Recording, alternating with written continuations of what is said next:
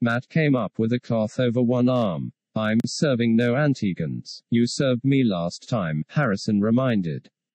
That may be. I didn't know you were off that ship. But I know now. He flicked the cloth across one corner of the table, brushing away imaginary crumbs. No Antigands served by me. Is there any other place where we might get a meal? Not unless somebody will let you plant an ob on them. They won't do that if they know who you are, but there's a chance they might make the same mistake as I did. Another flick across the comer. I don't make them twice. You're making one right now, announced Gleed, his voice hard and edgy. He nudged Harrison. Watch this. His hand came out of a side pocket holding a tiny gun. Pointing it at Matt's middle, he said, Ordinarily I could get into trouble for this, if those on the ship were in the mood to make trouble. But they aren't. They're more than tired of you two legged mules. He motioned with the weapon. So start walking and fetch us two full plates. I won't, said Matt, firming his lips and ignoring the gun. Gleed thumbed the safety catch, which moved with an audible click. It's touchy now. It'd go off at a sneeze. Get moving. I won't, said Matt. With unconcealed disgust, Gleed shoved the weapon back into his pocket. I was only kidding you. It isn't loaded. Wouldn't have made the slightest difference if it had. Been, Matt assured. I serve no Antigands and that is that. What if I'd lost control of myself and blown several large holes in you? How could I have served you then? asked Matt. A dead person is of no use to anyone. It's time you Antigands learned a little logic. With which parting shot he meandered off. He's got something there, offered Harrison, patently depressed. What can you do with a corpse? Nothing whatever. A body is in nobody's power. Oh, I don't know. A couple of stiffs lying around might sharpen the others. They'd become really eager. You're thinking of them in Terran terms, Harrison said. It's a mistake. They are not Terrans no matter where they came from originally. They are Gans. Well, just what a Gan's supposed to be. I don't know. It's a safe bet they're some kind of fanatics. Terra exported one-track minders by the millions around the time of the Great Explosion. Look at that crazy crowd on Hygeia, for instance. Ah, Hygeia. That was the only time I've ever strutted around wearing nothing but a dignified pose. I was looking forward to seeing Shelton and Bidworthy in their birthday suits, but those two heroes both lacked the guts. He chuckled to himself, went on, those Hygeians think that complete nakedness creates real democracy, as distinct from our fake version. I'm far from sure that they're wrong. The creation of an empire has also created a cockeyed proposition, mediated Harrison, namely, that Terra is always right while more than 1600 planets are invariably wrong. Everyone is out of step but Terra. You're becoming kind of seditious, aren't you? Harrison offered no reply. Gleed glanced at him, found his attention diverted elsewhere, followed his gaze to a brunette who had just entered. Nice, approved Gleed. Not too old, not too young. Not too fat, not too thin. Just right. I know her. Harrison waved to attract her attention. She tripped lightly across the room, took a chair at their table. Harrison made the introduction. Friend of mine, Sergeant Gleed. Arthur corrected Gleed, guzzling her with his eyes. Mine's Alyssa, she told him. What's a sergeant supposed to be? A sort of over above under thing, said Gleed. I pass along the telling to the fellows who do the doing. She viewed him with frank surprise. Do you mean that people actually allow themselves to be told? Of course. Why not? They must have been born servile. Her gaze shifted to Harrison. I'll be ignorant of your name forever, I suppose. Flushing slightly, he hastened to repair the omission, adding, But I don't like James. I prefer Jim. Then we'll let it be Jim. Has Matt tended to you two yet? He refuses to serve us. She shrugged soft, warm shoulders. It's his right. That's freedom, isn't it? We call it mutiny, said Gleed. Don't be childish, she reproved. She stood up, moved away. You wait here. I'll see what Seth says. I don't understand this, admitted Gleed when she had passed out of earshot. According to that fat fellow in the delicatessen, their technique is to give us the cold shoulder until we run away in a huff. But she's, she's, he stopped while he sought around for a suitable word, found it and said, she's Ungandian. Not so, Harrison contradicted. They've the right to say, I won't, any way they like. She's practicing it. By gosh, yes, I hadn't thought of that. They can work it backward or forward, whichever way they please. That's right. Harrison lowered his voice. Here she comes. Resuming her seat, she primped her hair and said, Seth will serve us personally. Another traitor, remarked Gleed, grinning. On one condition, she went on. You two must wait and have a talk with him before you leave. It's cheap at the price, Harrison decided. Another thought struck him. Does this mean you'll have to wipe out several? OBS for all three of us. Only one for myself. How's that? Seth's got ideas of his own. He doesn't feel happy about Antigands any more than anyone else does. And so, but he has the missionary instinct. He doesn't agree entirely with the habit of giving all Antigands the ghost treat not meant. He thinks it should be reserved only for those too stubborn or stupid to be converted. She smiled at Gleed, making his top hairs quiver. Seth thinks that any really intelligent anti-Gand is a would-be Gand. What is a Gand, anyway? asked Harrison. An inhabitant of this world, of course. I mean, how did they get that name? From where did they dig it up? From Gandhi, she said. Harrison looked blank. Who the deuce was he? An ancient Terran, the one who invented the weapon. Never heard of him. That doesn't surprise me, she remarked. Doesn't it? He was irritated by this confidence in his ignorance. Let me tell you that in these days we Terrans get as good an education as, calm down, Jim, she advised, making it more soothing by pronouncing it Jim. She patted his arm. What I mean is that it's highly likely that he's blanked out of your history books. He might have given you unwanted ideas. See, you couldn't be expected to know what you've never been given the chance to learn. If you're saying that Terran history is censored, I don't believe it.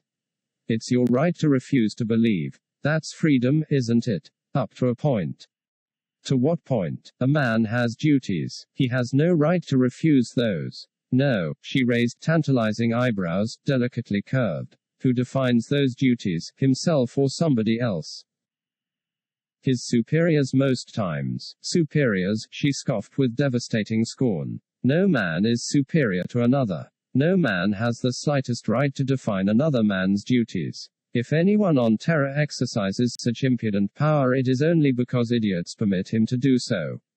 They fear freedom. They prefer to be told. They like to be ordered around. They love their chains and kiss their manacles. What men? I shouldn't listen to you, protested Gleed, chipping in. His leathery face was flushed. You're almost as naughty as you're pretty. Afraid of your own thoughts, she jibed, ignoring his lopsided compliment.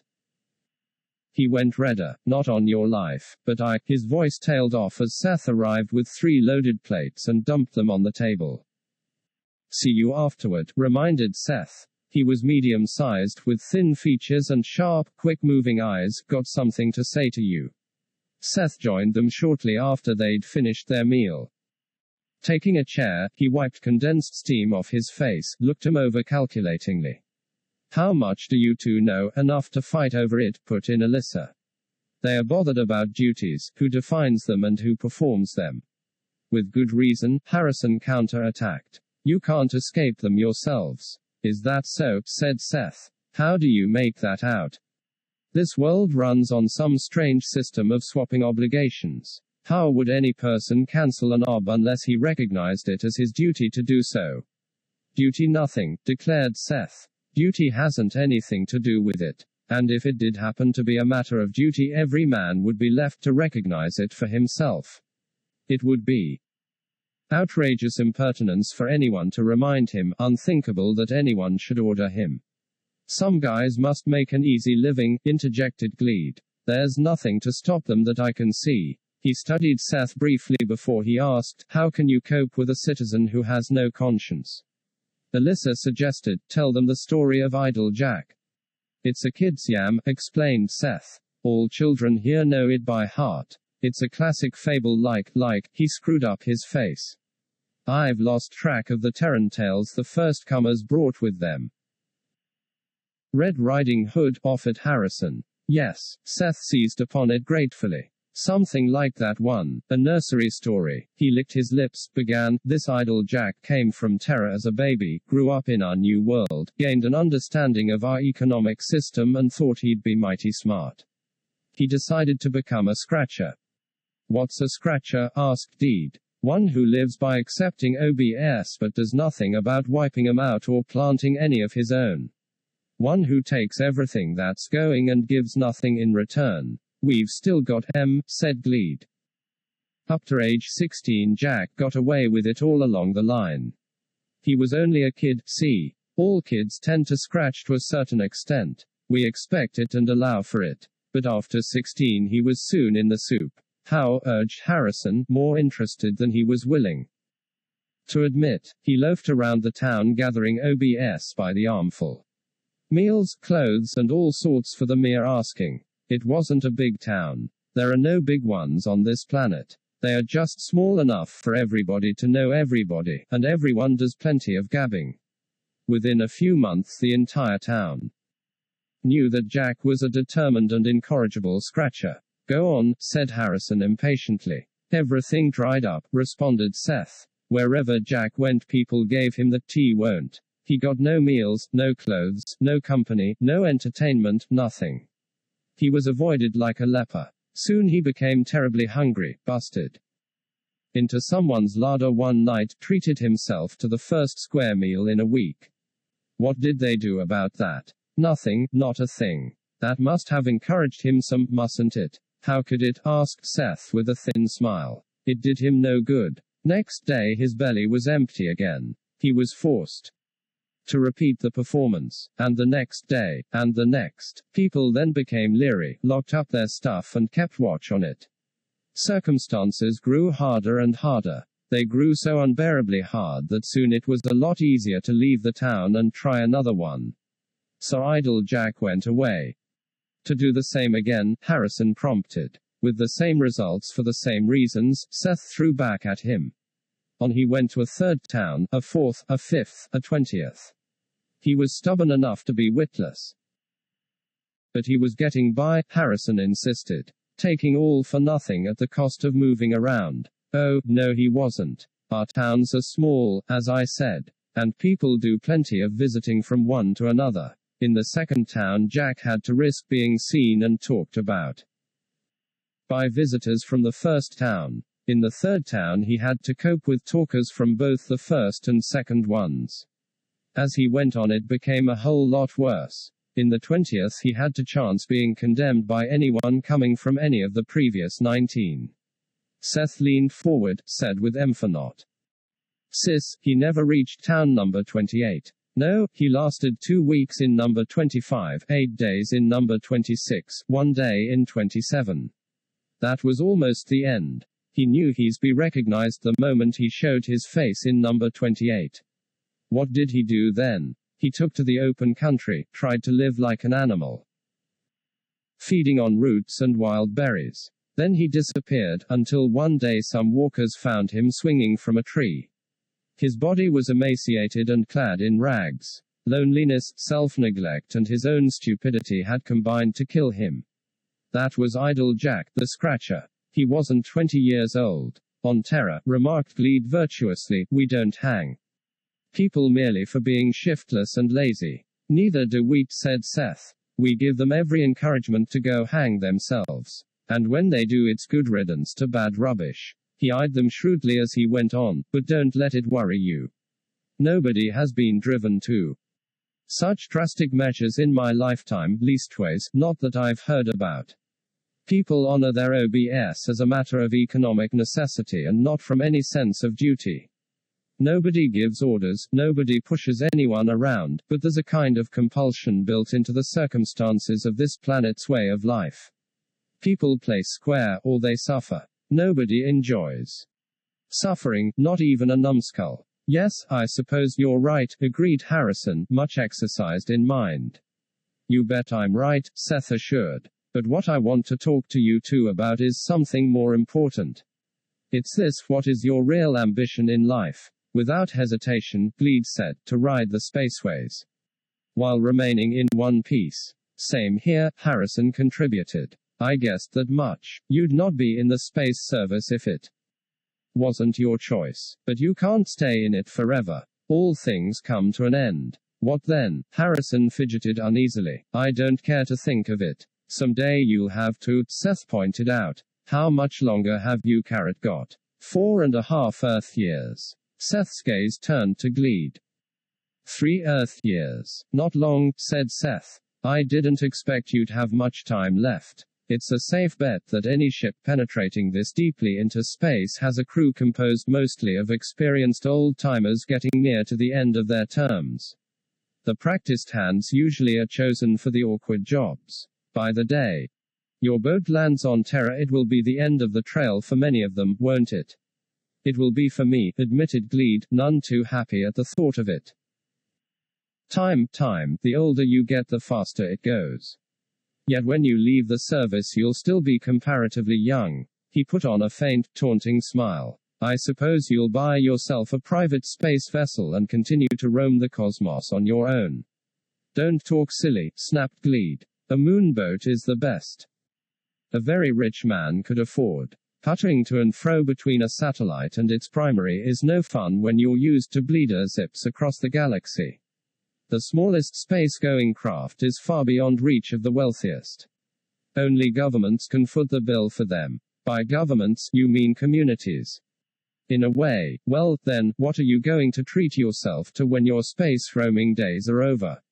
I'm not like big ears here. Gleed jerked an indicative thumb at Harrison. I'm a trooper and not a technician. So my choice will be limited by my lack of qualifications. He scratched his head and looked wistful. I was born and brought up on a farm. I still know a good deal about farming. So I think I'd like to get a small one of my own and settle down.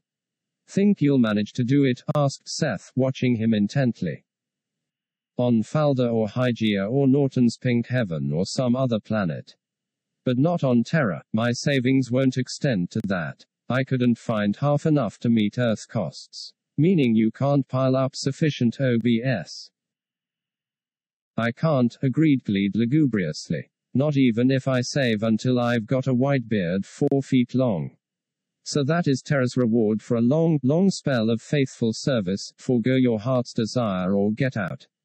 Shut up, I won't, said Seth. Why do you think four million Gans came here, Doukhobors and naturists to Hygeia, Quakers and others to all their selected haunts.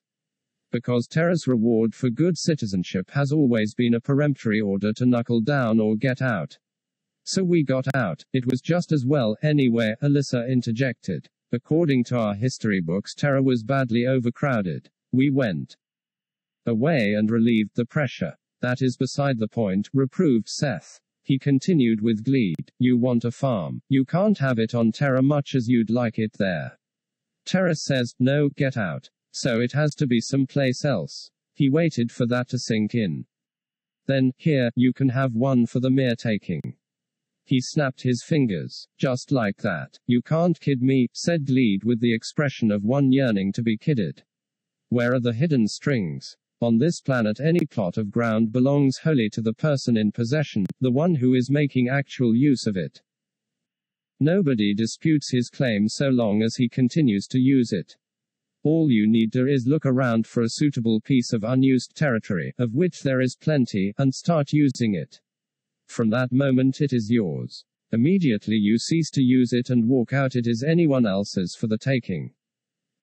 No, said Gleed incredulously. Yes, insisted Seth. Moreover, if you look around long enough and strike really lucky, you might stake first claim to a farm somebody else has abandoned because of death, illness, a desire to move elsewhere, a chance at something he liked better, or any other excellent reason. In that case, you would acquire ground already part prepared together with farmhouse, milking shed, BAMs, and all the rest. And it would be yours, all yours. What would I owe the previous occupant? Gleed asked. Nothing, not an ob. Why should you? If he isn't buried, he has left for the sake of something else equally free. He can't have the benefit both ways, coming and going. It doesn't make sense to me. Somewhere there's a snag. Somewhere I've got to pour out hard cash or pile up a lot of OBS.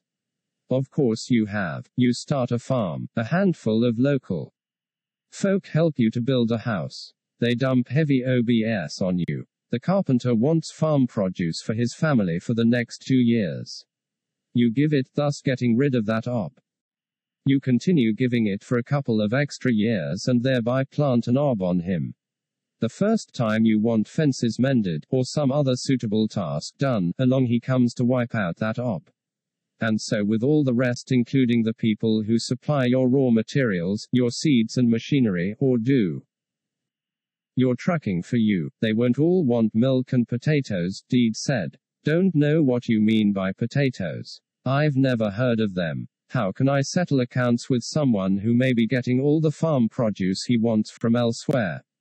Easily, replied Seth. A tinsmith fixes you up with several chums. He doesn't want food. He's getting from another source all the stuff he needs. His wife and three daughters are overweight and dieting. The mere thought of a load from your farm gives them the holy horrors.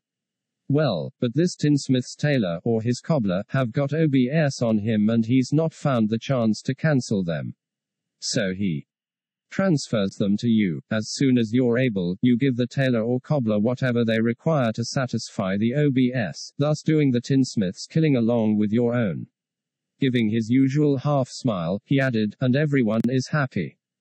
Gleed stewed it over, frowning in thought. You're tempting me. You shouldn't do that. It's a punishable crime to try to divert a spaceman from his allegiance. It's sedition. Terra is tough with sedition. Tough my eye, Seth sniffed contemptuously. We have GAND laws here. All you need do, suggested Alyssa, sweetly persuasive, is say to yourself that you must return to the ship, that it's your bounded duty to do so, that neither the ship nor Terra can get along without you. She tucked a curl away. Then be a free individual and say T won't. They'd skin me alive. Bidworthy would preside over the operation in person. I don't think so, contradicted Seth. This Bidworthy, whom I presume to be anything but a jovial character, stands with you and the rest of your crew at the same junction not.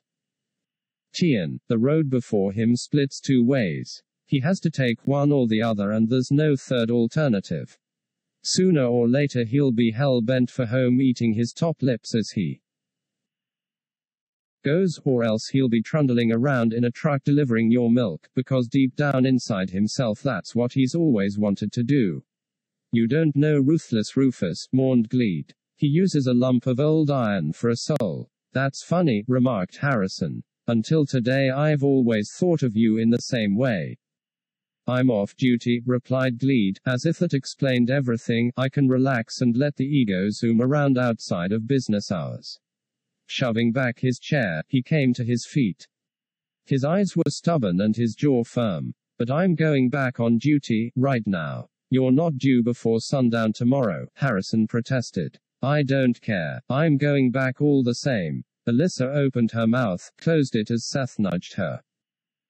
They sat in silence as Gleed marched determinedly out. It's a good sign, commented Seth, strangely self assured. He's been handed a wallop right where he's weakest. Chuckling low down, he turned to Harrison. What is your ultimate ambition? Harrison also came to his feet, deeply embarrassed. Thanks a lot for the meal. It was a good one and I needed it. He made a feeble gesture toward the door. I'm going to catch him up. If he's returning to the ship, I think I'd better do the same. Again, Seth nudged Alyssa. They said nothing as Harrison made his way out, carefully closing the door behind him. Sheep, decided Alyssa, disappointed for no obvious reason. One follows another, just like sheep. Not so, said Seth. They are humans animated by the same thoughts and the same emotions as were our forefathers who had nothing sheep-like about them. Twisting around in his chair, he beckoned to Matt. Bring us two shemix. Then. To Alyssa, we'll drink to sedition. My guess it that it won't pay that ship to hang around too long.